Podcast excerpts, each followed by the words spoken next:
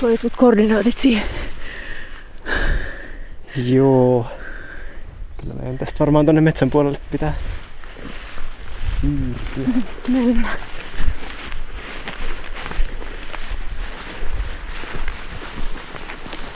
Jaha, jaha. Täällä on varsinaisia lammikoja. Tässä on kuitenkin joku tienpohjainen. Vähän niin kuin olisi. Tarvomme arkeologi Ilari Aallon kanssa kosteassa ja ryteikköisessä metsässä Joutsenossa lähellä itärajaa. Tarkoituksena on löytää Saarenojan kivikautinen asuinpaikka. Aavistuksen verran pusikoitunutta, mutta nyt aletaan olla pikkuhiljaa oikeilla apajilla. Eli me nostaa tonne ihan mäen päälle. Joo. Ilari Aalto on keväällä julkaissut kirjan Matka muinaiseen Suomeen, joten hän on erittäin sopiva henkilö opastamaan meitä yhdelle vanhimmista Suomen alueella tunnetuista asuinpaikoista. Tässä me nyt ollaan. Me ollaan tämän pienen mäentömpäreen päällä, missä lähes 11 000 vuotta sitten oli metsästäjien leiri. Me rämmittiin tämmöisen kuusikon läpi tänne. Ja tää on aika kuusivaltaista. Nyt täällä näkyy hienot mäet tässä ympärillä. Ja tuolla alhaalla laaksossa virtaa tämmöinen pieni Saaren oja-niminen puro, joka on antanut paikalle nimenkin.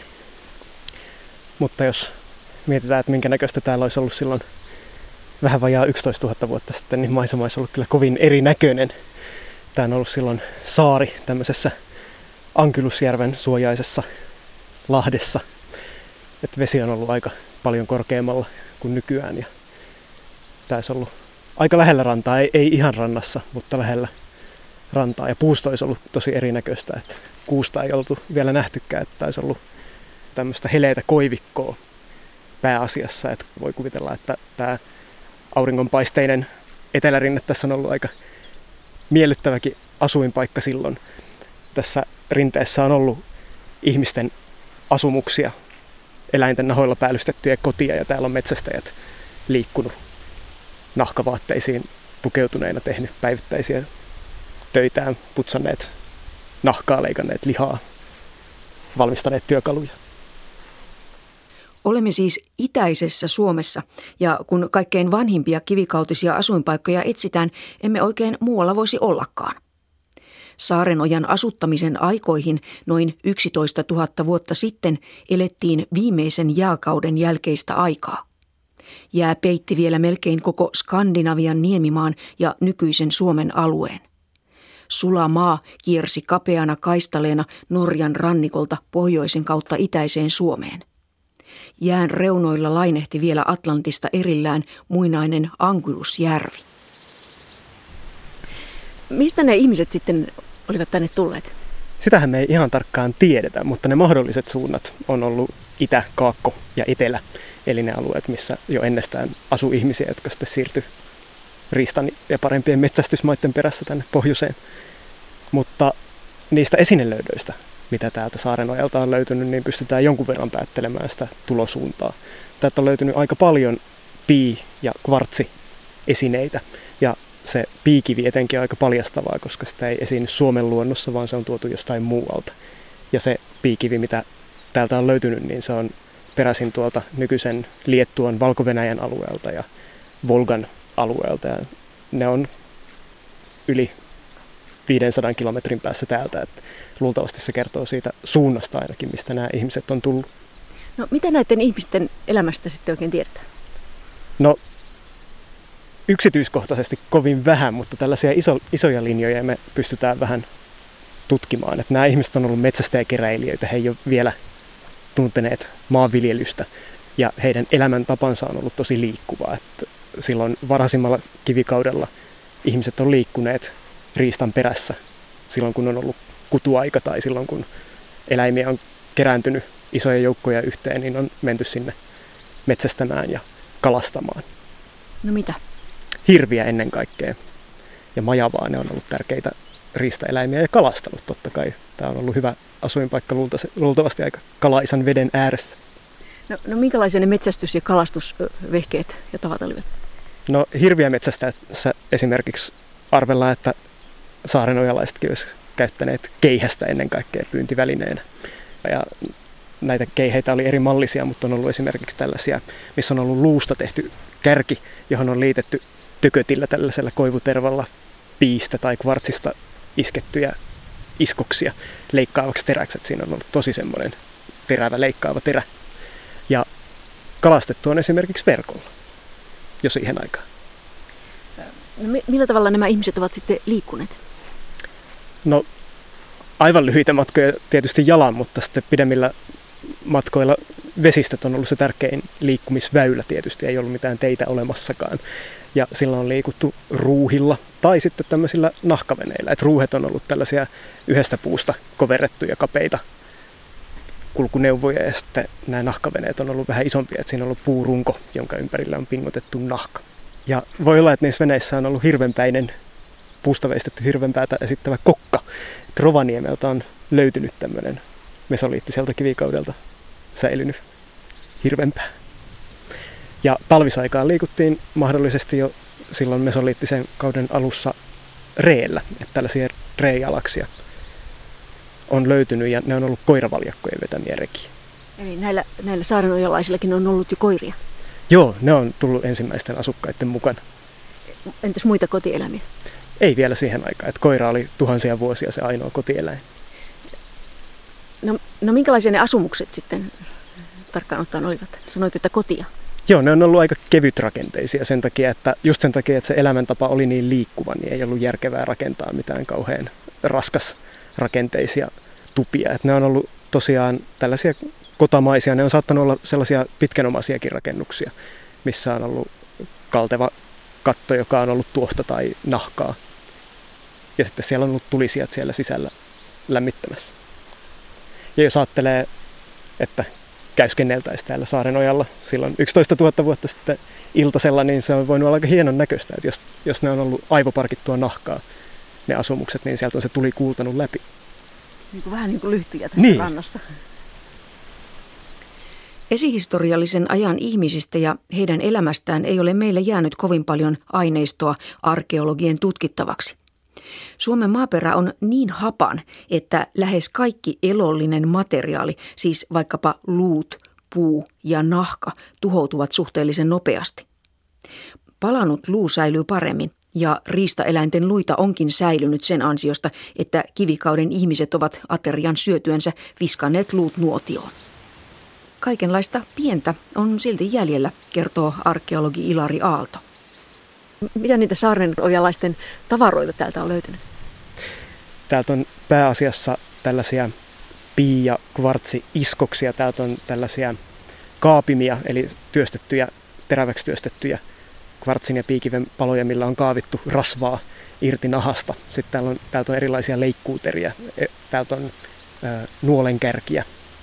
Täältä on keihään kärkien kappaleita. Niin, miten se semmoinen niin nuolenkärki siis esimerkiksi tehdään? No siinä on ollut erilaisia työmenetelmiä. Puhutaan tällaisesta kovasta ja pehmeästä iskennästä. Ja se ero on siinä, että kovassa iskennässä otetaan se kivi ja laitetaan vaikka polvelle ja lyödään sitä toisella kivellä reunaan niin, että siitä lohkee halutun kokoisia kappaleita. Ja sitten tässä pehmeässä iskennässä tekniikka on muuten sama, mutta siihen väliin otetaan vaikka tämmöinen hirven sarvesta tehty piikkimäinen työkalu ja lyödään sitä kivellä niin, että se irrottaa sitten niitä liuskoja siitä iskettävästä kivestä ja sillä saa vähän siistimpää jälkeä. Ja, ja siitä jää sitten niin kuin jäljelle sellaisia ohuita kivilastuja, joita sitten nykyisin, nykyisin arkeologit löytää. Joo, siitä kiven iskemisestä irtoaa tällaisia niin sanottuja iskoksia, mitä kivikautiset asuinpaikat on usein täynnä ja täältä saaren ojaltakin niitä on satoja löytynyt. Nuo on kaikki sellaisia pieniä kivi, kiviesineitä. Onko siltä mesoliittiselta ajalta tehty jotakin jännempiä, erikoisempia löytöjä?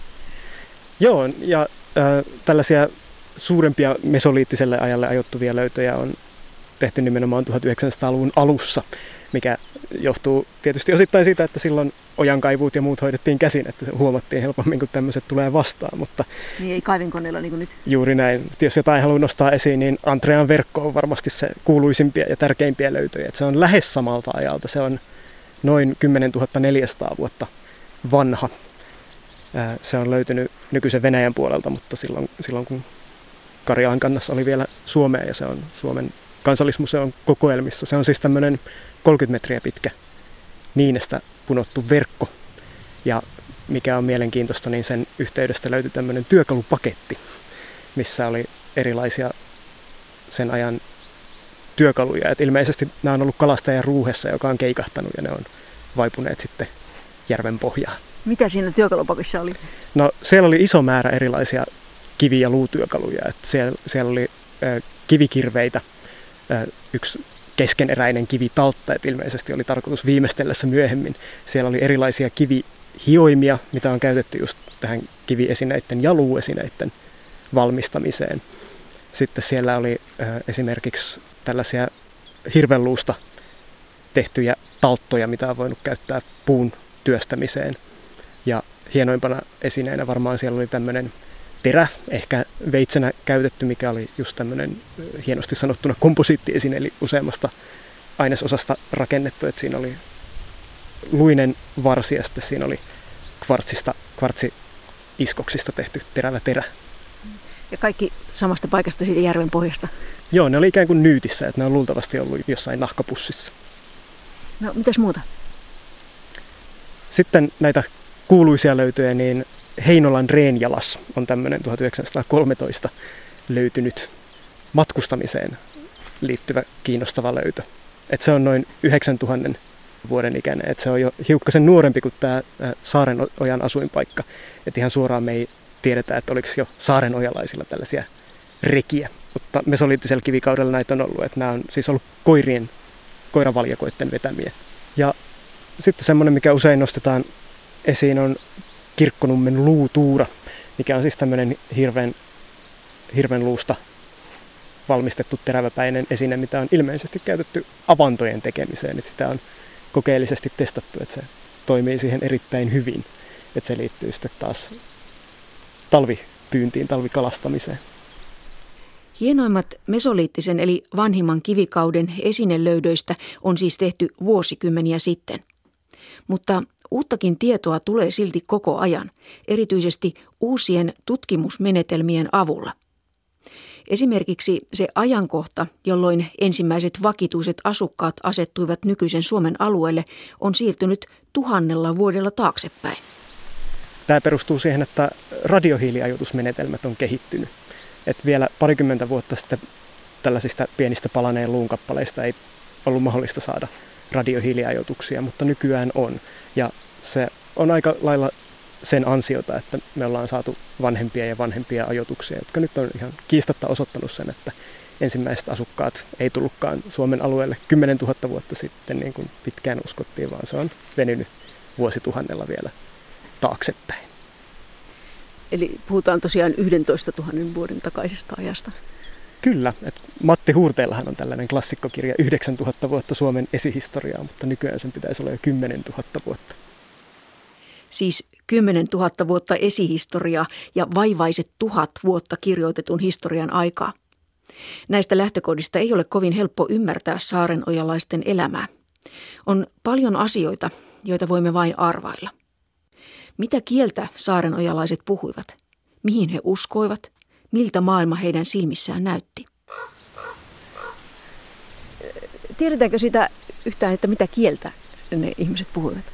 Ikävä kyllä ei. Arkeologia ei oikein pysty vastaamaan tähän kieli kysymykseen. Se me tiedetään, että mitään suomea tai suomen sukuista kieltä se ei varmastikaan ollut, koska nykyisen kielitieteen ymmärryksen mukaan suomen sukuisia kieliä on ruvettu reilu pari tuhatta vuotta sitten puhumaan täällä Suomen ja Itämeren alueella. Et se, mitä nämä Saarenojan asukkaat ja ylipäätään ensimmäiset Suomen alueen asukkaat on puhunut, on ollut jotain niin sanottua paleo-eurooppalaista kieltä. Eli kieltä, joka on ollut sukua niille kielille, mitä jääkauden aikana puhuttiin tuolla Keski-Euroopan alueella. Mutta ikävä kyllä siitä kielestä me ei tiedetä yhtään mitään konkreettista. Mutta arvailuja on, että se olisi jotain jättänyt, jotain merkkejä nyky-Suomenkin. Jotain jäämiä saattaa olla ja näitä näkyy ennen kaikkea paikan nimissä. Et Suomessa on sellaisia etenkin vesistöjen nimiä, niin kuin Saimaa, jota ei ole pystytty jäljittämään mihinkään tunnettuun kieleen. Että voi olla, että ne on säilyttänyt kaikuja aika kaukaisistakin ajoista. Koli on toinen tämmöinen salaperäinen nimi. No, miten nämä ihmiset ovat sitten haudanneet vainiansa? Se onkin kiinnostava kysymys. Meillä ei ole vanhimmalta mesoliittiselta kivikaudelta mitään merkkiä hautauksista. Et ilmeisesti vainajia ei haudattu maahan, vaan jollain tavalla maan päälle. Et voi olla, että vainajia on haudattu esimerkiksi jonkinlaisille puutelineille, niin kuin on paljon myöhemmin ollut tapana Siperian liikkuvilla kansoilla. Mm, sitten korpit ja muut eläimet putsaa sen. Niin, kyllä. Ja arkeologeille ei jää mitään löydettävää. Joo. Ja se on kanssa oleellista ymmärtää, että tämä mesoliittisen kivikauden ihmisten elinympäristö on ollut jatkuvassa muutoksessa. Että yhden sukupolven aikana on voinut nähdä se, miten jäänreuna vetäytyy ja miten maa nousee. Että vanhat hyvät hauenpyyntipaikat esimerkiksi on saattanut muuttua aika piankin kuivaksi maaksi. Ja se on vaikuttanut siihen totta kai, miten ihmiset on eläneet, miten he ovat valinneet asuinpaikkansa ja myös se, että miten he on hahmottaneet maailmaa, joka on jatkuvassa muutoksessa. Että jos me ajatellaan, että nykyihmiset ehkä on tottunut tietynlaiseen vakauteen siinä, että ei nyt lähdetä siitä, että maisema muuttuisi jotenkin radikaalisti yhden ihmiselämän aikana, niin silloin se todellisuus on ollut toisenlainen. Saarenojalaiset on voineet käydä siellä jään reunalla katsomassa niin kuin lapsena, että nyt se on tuossa ja sitten vanhempana ihmisenä se on sitten jo ihan eri, eri paikassa. Todella, kyllä. Siihen on liittynyt varmaan tällaista sukupolvien välistä kanssakäymistä kanssa. Voisi ajatella, että metsästysretkellä vanhemmat metsästäjät on voinut vaikka kertoa nuoremmille, että tässä se jää ennen oli.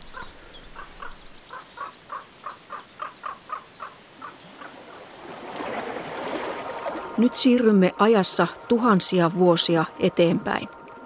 6000 vuotta sitten jää oli jo sulanut koko nykyisen Suomen alueelta ja maa oli alkanut kohota. Silti Pohjanlahden rannikko nykyistä Seinäjokea myöten oli vielä veden alla ja etelämpänäkin nykyisen Turun ja Helsingin ympäristöt olivat veden peitossa. Lovisan tienoilla oli kuitenkin maata näkyvissä. Missä päivänä pitää mennä? Mennään pari sataa metriä taaksepäin. Kartan mukaan paikka on siellä. Joo, mun täytyy varmaan panna saappaat jalkaan.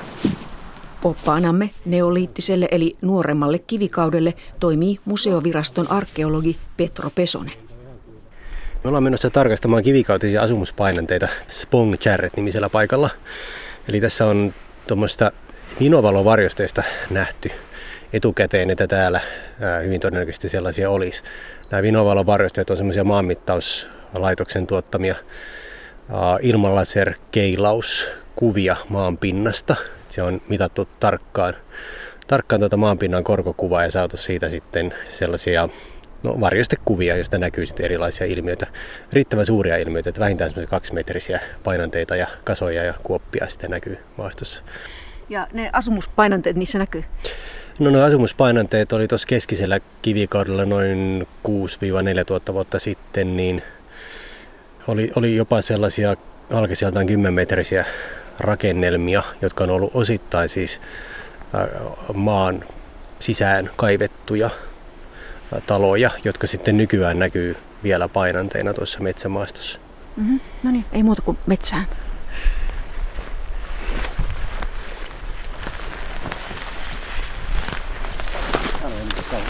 Painumme arkeologi Petro Pesosen kanssa syvemmälle kauniiseen mäntymetsikköön. Pian rinne alkaa nousta. Just miten tuossa kartassakin näkyy.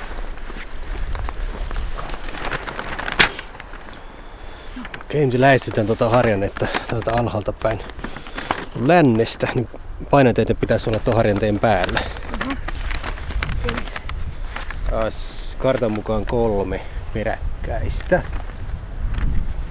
On siinä aikamoista kraaterit, että tuossa näkyy tuo ensimmäinen, se on ainakin, ainakin 10 kertaa 8 metriä tavallaan eteläisin niistä kolmesta. Sitten katsoo vähän tuonne taaksepäin, tuossa on keskimmäinen niistä yhtä valtava.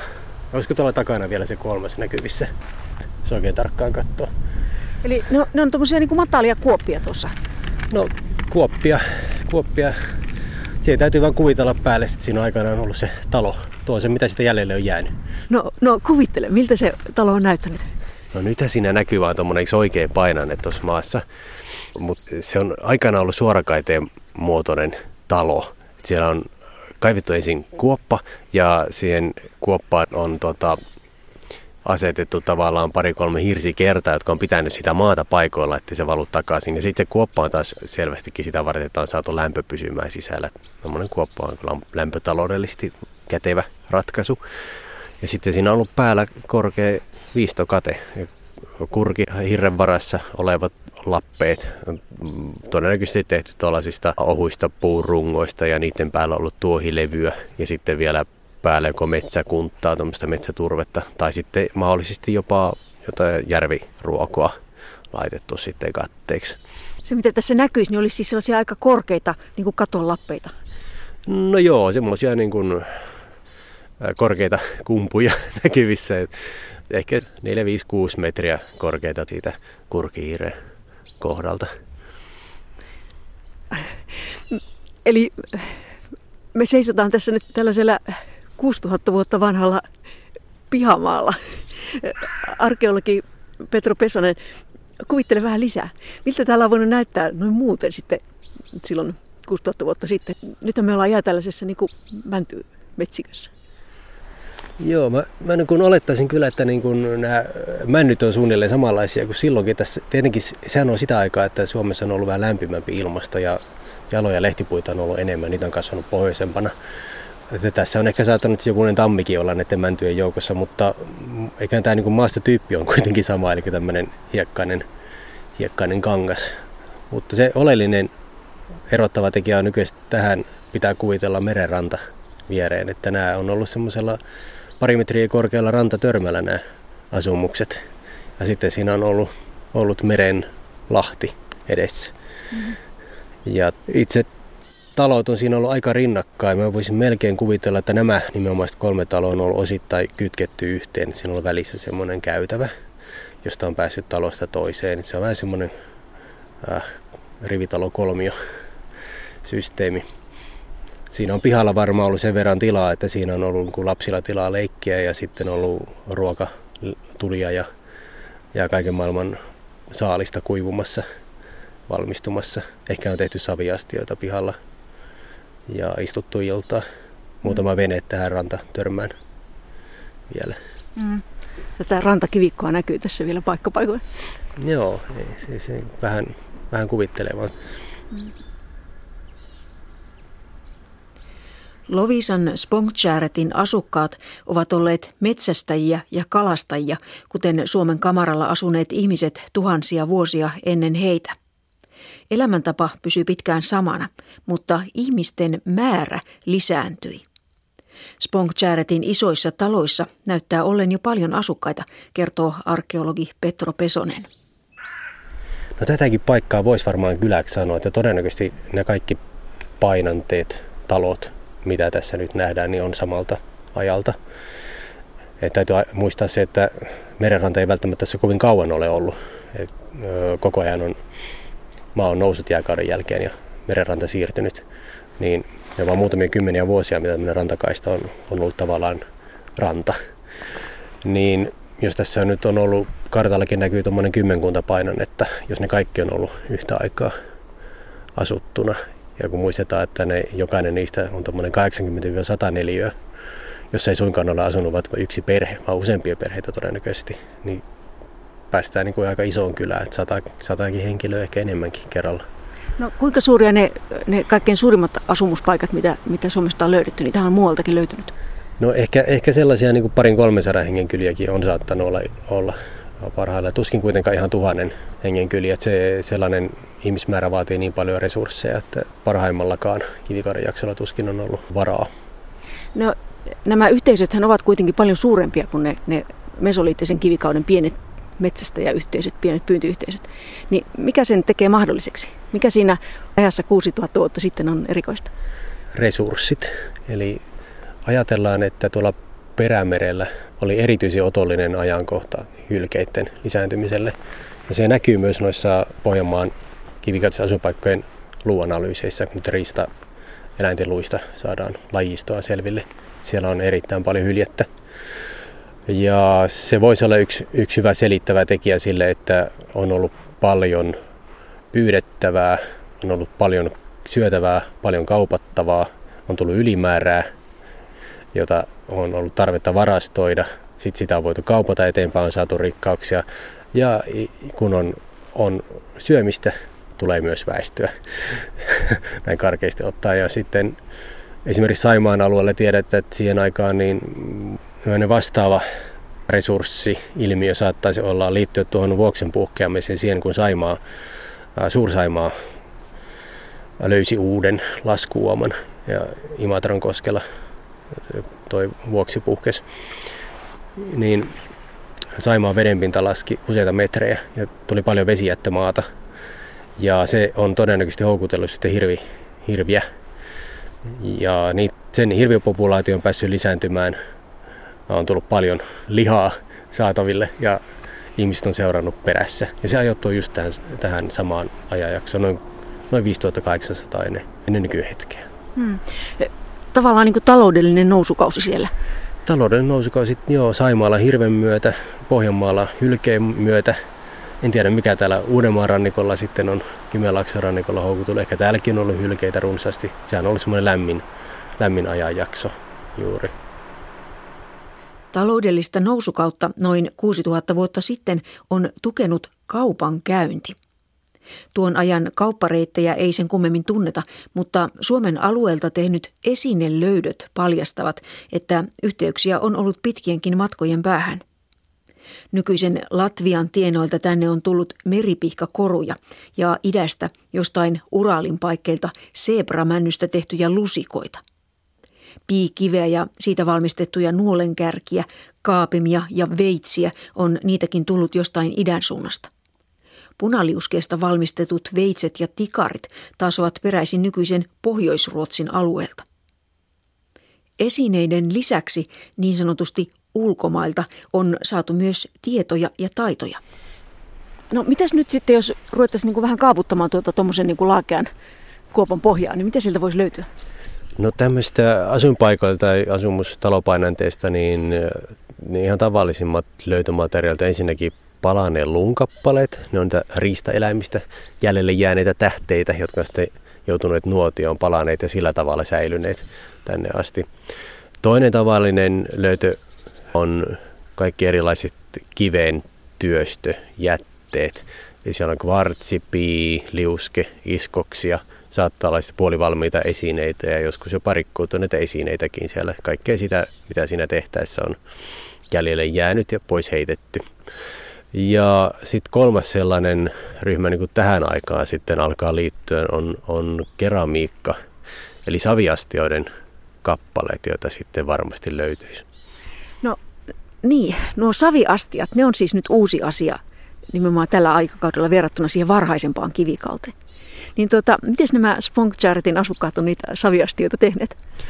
No se saviastian teko on varmastikin alkanut sillä, että on etsitty savilähde, jostain sopivaa savea, lisätty siihen sekoitteita ja esimerkiksi kivimurskaa, hiekkaa, sellaista, joka estää sen, sen saven halkeilun sitten kuivumisvaiheessa. Mm. Jos on pelkkää savea, niin se ei, se ei tavallaan pysy kasassa. Tuosta rantahiekkaa? No esimerkiksi rantahiekkaa tai mieluummin ehkä vähän murskattu jotain kvartsia tai semmoista karkeampaa tavaraa siihen sekoitteeksi. Ja sitten on tehty, tehty niin, kuin niin sanotulla vyöhyketekniikalla. E, eli ensin on muotoiltu ehkä se saviastian pyöreä tai suippo pohja. Ja sen päälle on ruvettu sitten tekemään sellaisia viisi senttiä leveitä ää, makkaroita ja e, pontattu ne aina, aina siihen alempaan osaan, niin sillä tavalla kasvatettu pikkuhiljaa sitä astian kokoa. Entä sitten?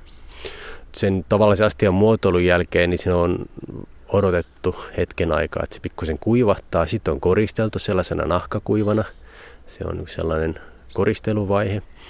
Ja näissähän tämän ajan astioissa on aika tavallisesti semmoista geometristä kampaleima, kuoppa, koristelua ja saattaa peittää astian koko pinnan. Ja sillä koristelulla on, on ollut myös sellainen tekninen funktio, että se on vähän edesauttanut sen astian kuivumista ja palamista ja pääsee niin kuin paremmin se lämpö läpi siihen.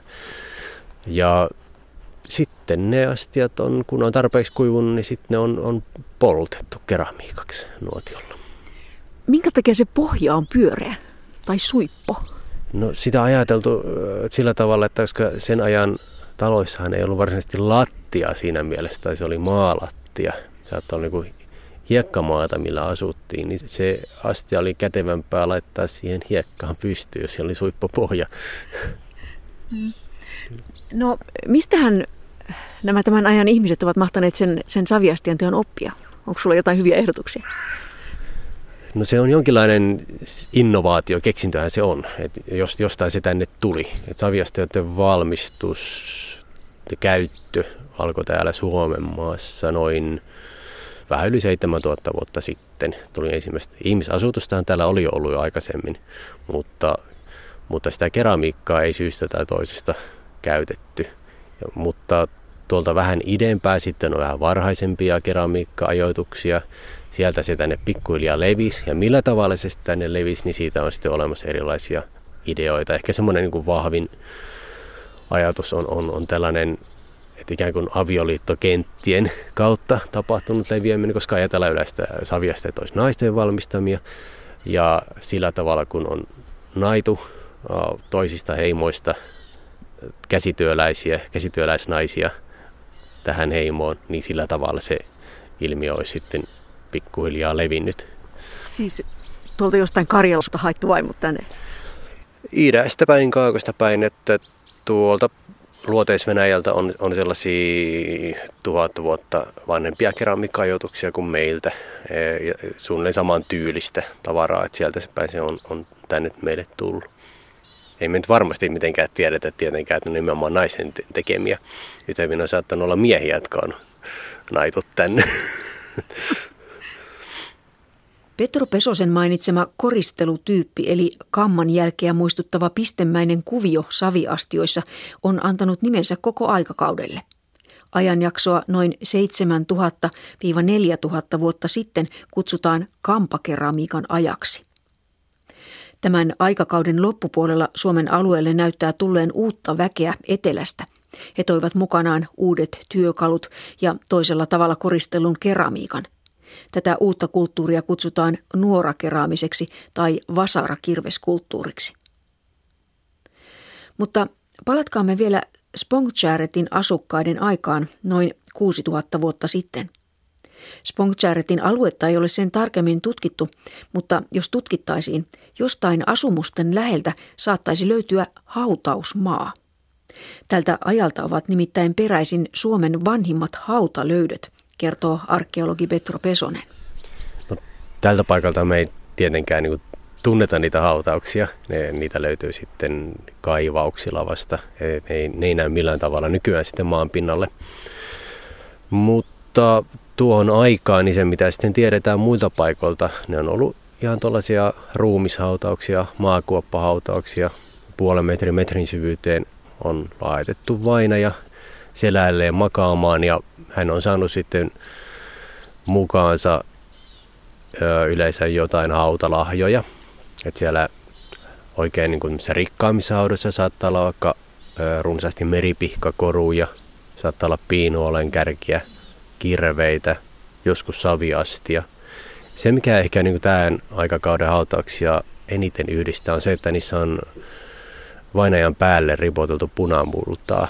Se, se tavallaan niin se itse hautaus oikeastaan kaivauksella erottuu just parhaiten sillä tavalla, että tulee tämmöinen punamulta läikkäisiin.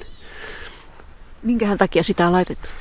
No, ajatellaan yleistä, että punamulta olisi tällainen veren elämän väri. Ehkä sillä on joku uskomuksellinen merkitys. Jostain ikuisesta elämästä tai tuon puoleisesta elämästä?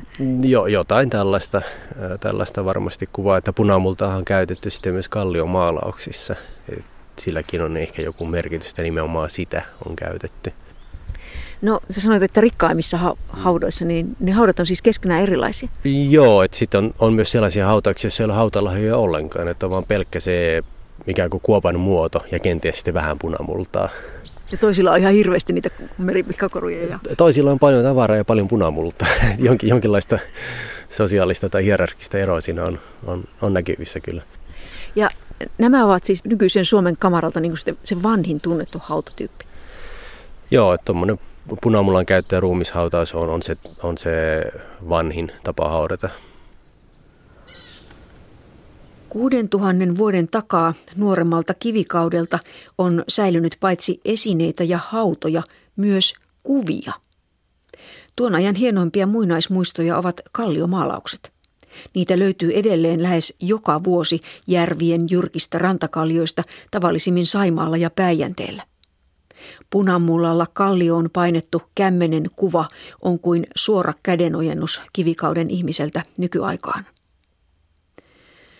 Mutta kun laskee yhteen 6000 vuoden takaiset suuret asiat, siis entistä isommat talot ja kylät, väkimäärän kasvun, taloudellisen nousukauden ja kaupan ja vielä rikkaat ja vähän köyhemmät haudat, voi tehdä jotain päätelmiä siitä, miten yhteisö tuohon aikaan muuttui. Arkeologi Petro Pesonen. Siinä on niin jonkinlainen tämmöisen yhteisöllisen kehittymisen aika, ehkä just tuossa 6000 vuotta ennen nykyhetkeä suurin piirtein, jolloin täällä erilaisia isontumisilmiöitä tapahtuu. Ehkä parhain selitys voisi piillä siinä resurssien lisääntymisessä ja siinä, että on, on niin mahdollisuus kerätä ylijäämää. Ja sitten ennen pitkään alkaa tulla niitä, jotka kerää enemmän sitä ylijäämää kuin toiset. Ja heitä aletaan ehkä yhteisössä arvostaa enemmän, tai ainakin alkavat itse arvostaa itseään enemmän. Ja se osoittavat sitä statustaan tavallaan sitten eri tavalla. Sitä manifestoidaan sitten esimerkiksi hautauksissa, rikkailla hautauksilla. Ehkä heillä on ne isommat talot.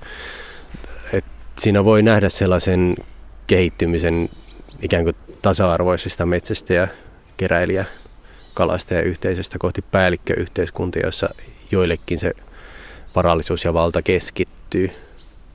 Eli siihen niin kuin yhteisöön tulee erilaisia rooleja sitten ihmisille, siis se tavallaan niin kuin yhteiskunta alkaa muodostua. No kyllä joo, siinä mielessä, että on, on varmasti sellaisia, jotka järjestää töitä ja niitä, jotka tekee niitä töitä, että erilaisia ikään kuin yhteiskuntaluokkia alkaa muodostua.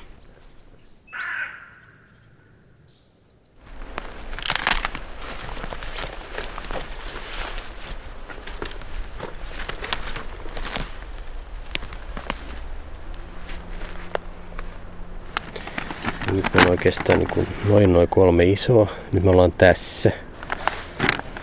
Mä ajattelin seuraavaksi mennä tuosta tuon korkeamman nyppylän länsipuolelle. Siellä näkyy lisää tuollaisia paineita. Sitten on jännittävä tuommoinen pitkä, pitkä painauma. Okei, okay, käydään katsomassa. Joo. Tapaamisemme lopuksi arkeologi Petro Pesonen pääsee vihdoin inventoimaan Sponk Charitin asumuspainanteet.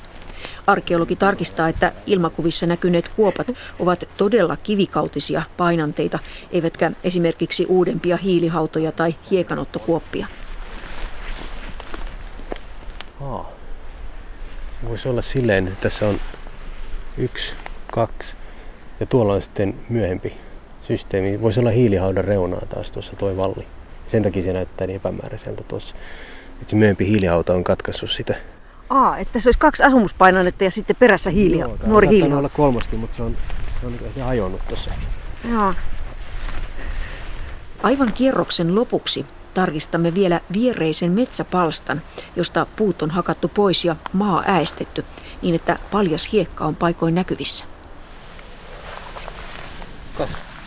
Keramiikka. Oh, mikä se on? Tämä on saviastian paloja. Tämä on keramiikka. Tuosta vaan noin. Joo, se on tuota äestys. Kone on kääntänyt vähän maata esiin ja siinä sitä on. Ja nyt sitten me pistetään ajoitus vähän uusista. Ei mennä ihan sinne tyypillisen kampakeramiikan aikaan, vaan pikkusen nuorempaa. Mm-hmm. Tää on tämmöistä jotain tämmöistä etelärannikon myöhäis kampakeramikka, muutamia satoja vuosia nuorempi kuin mitä tuossa oli puhetta jotain 5000 jotain. Sanotaan nyt sitten vaikka 5500-5000 ennen nykyhetkeä. Tuossa on luunpalakin. Todella pieni. Se on hyvin pieni jo. Ei näistä suurimmassa osasta näistä luistahan ei pysty tietenkään mitään lajia päättelemään, eikä varsinkaan tämä kokoista. Kyse on tuommoista kaksi kertaa viisi millisestä palasta, mutta yhtä kaikki, niin sekin kertoo siitä asuinpaikasta, että ei niitä itsekseen tänne, tänne tule. Onko tämä nyt ihan tavallista, että näitä löytyy tällä vaan niin kuin vähän maata potkiskelemalla? No ei tarvinnut edes maata potkia. Äistyksistä aika helposti löytää, että niissä yleensä käännetään vähän tota maata, myös sitä mineraalimaata ylös, niin siellä ne sitten on. Mitäs nyt sitten tapahtuu, kun täältä löytyy näitä? No se muinaisen suojelun kannalta se ainakin tarkoittaa sitä, että kohde laitetaan rekisteriin ja, ja on, on sitten suojeltu, suojeltu muinaisjäännös. Ja tota, maan käytön kannalta niin, niin lähinnä tuossa asumuspainoteiden kohdalta tarkoittaa sitten sitä, että se rajoittaa lähinnä sitä metsän uudistamisen tapaa. Eli ei tuommoisia kovin, kovin järeitä toimenpiteitä siinä sitten voi tehdä. Entäs tämä, mistä nämä ruukut löytyy? No tässähän on jo mätästetty alue. Taimetkin on jo paikallaan. Metsä kasvaa siihen aikanaan ja varmaan joidenkin kymmenien vuosien päästä kaadetaan seuraavan kerran ja sama rutiini jatkuu.